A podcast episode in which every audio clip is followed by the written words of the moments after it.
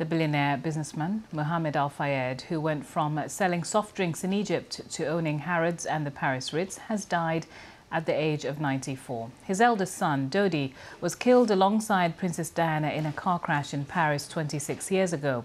An inquiry into Mr. Al Fayed's business dealings led successive governments to refuse him British citizenship.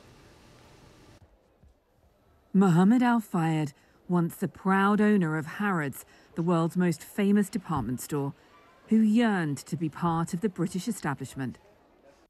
Born in Egypt, he married the sister of billionaire arms dealer Adnan Khashoggi and built a business empire. He bought the Ritz Hotel in Paris and defeated the Lonrho Group in the battle to buy Harrods. Lonrho's chief executive, Tiny Rowland, demanded an inquiry, which found Mohamed Al Fayed had exaggerated his wealth and background. Successive governments refused him British citizenship. You think this is fair from the Home Secretary to behave the way with someone like me who have given employment to thousands of people, having four British kids.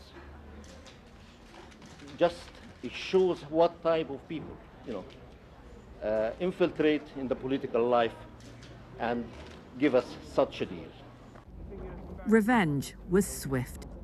Two Conservative ministers, Neil Hamilton and Tim Smith, left the government, accused of taking cash to ask questions in the Commons.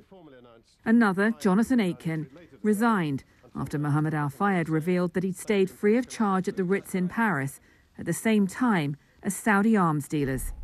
He went on to buy Fulham Football Club and courted the royal family.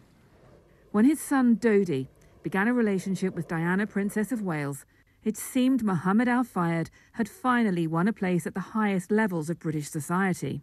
But when Dodi and Diana were killed in Paris, he insisted they'd been murdered by MI6.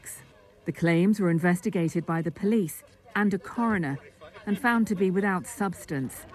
Outside the court, he clung to conspiracy theories. But the, the, evidence doesn't back you up, does it, Mr. Al- The evidence? What evidence? The evidence From where?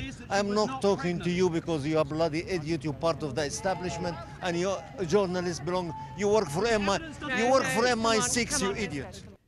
Combative and increasingly embittered, Mohamed Al Fayed spent so many of his later years determined to destroy an establishment he'd once been so keen to join.